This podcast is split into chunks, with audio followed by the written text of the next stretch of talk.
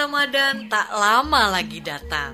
Ekonomi keluarga Pak Ngadiran sedang tidak baik, akan tetapi Sudar dan keluarganya tidak bersedih karenanya.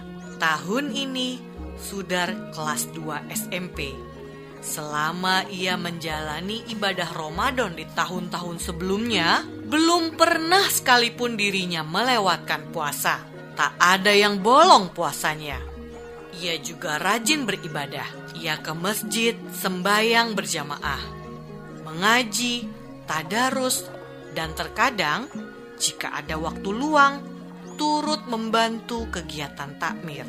Maka, seperti kata orang-orang, Sudar adalah remaja yang ringan tangan dan suka membantu tanpa pamrih.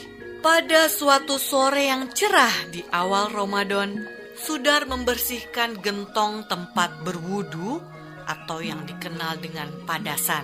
Tadi saat berwudu sebelum sholat asar, airnya keruh. Padasan diletakkan di samping tiang sumur. Di dekat sumur tumbuh pohon mangga. Sumur itu berada di belakang rumahnya. Ketika sedang menyikat bagian luar padasan, Sudar dikejutkan dengan jatuhnya seekor belalang kayu. Belalang itu jatuh dari daun-daun mangga, tertiup angin, lantas menempel tepat di mulut padasan.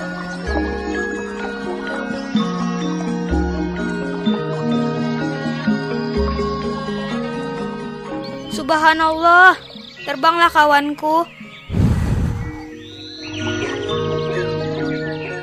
Sudar segera merampungkan pekerjaannya.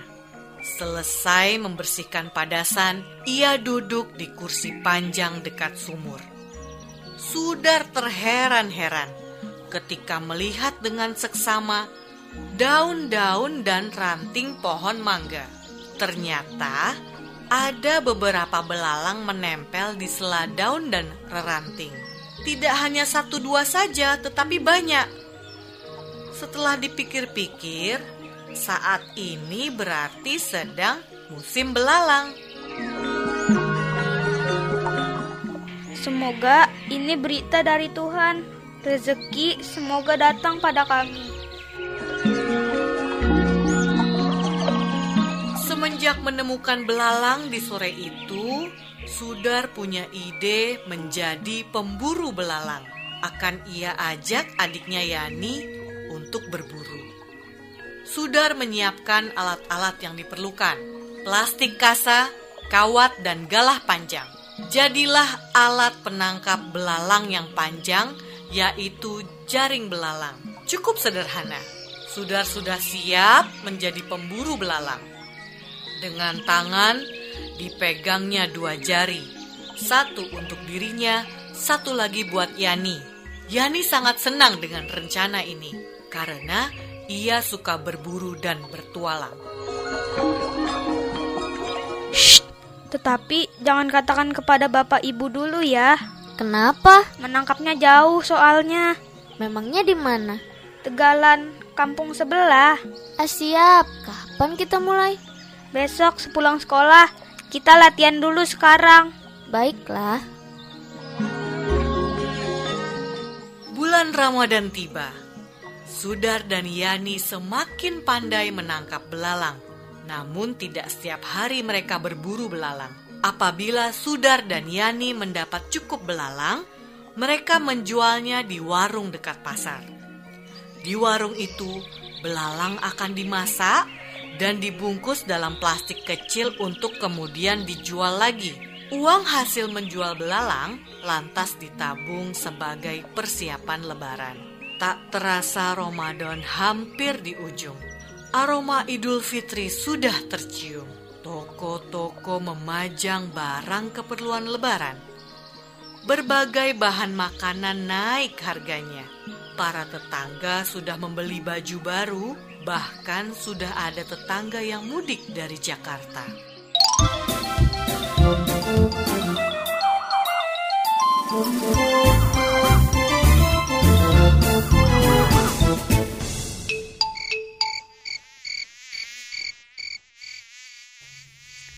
Sudah siap nih, kita pecahin celengannya. Ah, siap. Bismillah dulu. Bismillahirrohmanirrohim. Hah? Segini banyaknya, Mas? Coba dihitung. Masya Allah, Mas. Dengan uang sebanyak ini, kita bisa beli baju baru, kue-kue, sirup botol, dan... Yani, sebenarnya yang kita perlukan adalah apa yang kita butuhkan. Kalau semua keinginan kita kita penuhi, sebanyak apa pun uangnya pasti tak akan cukup. Betul, Mas. Aku juga bingung mau dibelanjakan apa uang ini. Allah memberi cobaan berupa miskin dan kelebihan harta. Coba kamu ingat khotbah subuh yang lalu. Oh iya, bagaimana kalau uang ini kita serahkan kepada ibu? Aku setuju. Bu, ini dari aku dan Yani. Ibu terima ya. Duh, sudah Yani. Ibu tahu kalau selama ini kalian berburu belalang. Ibu juga tahu kalau kalian menabung untuk menyambut lebaran. Ibu bangga pada kalian, nak. Pergunakan tabungan itu untuk kebutuhan kalian sendiri. Bapak dan ibumu percaya bahwa kalian tahu mana yang penting dan tidak. Iya, Pak, Bu.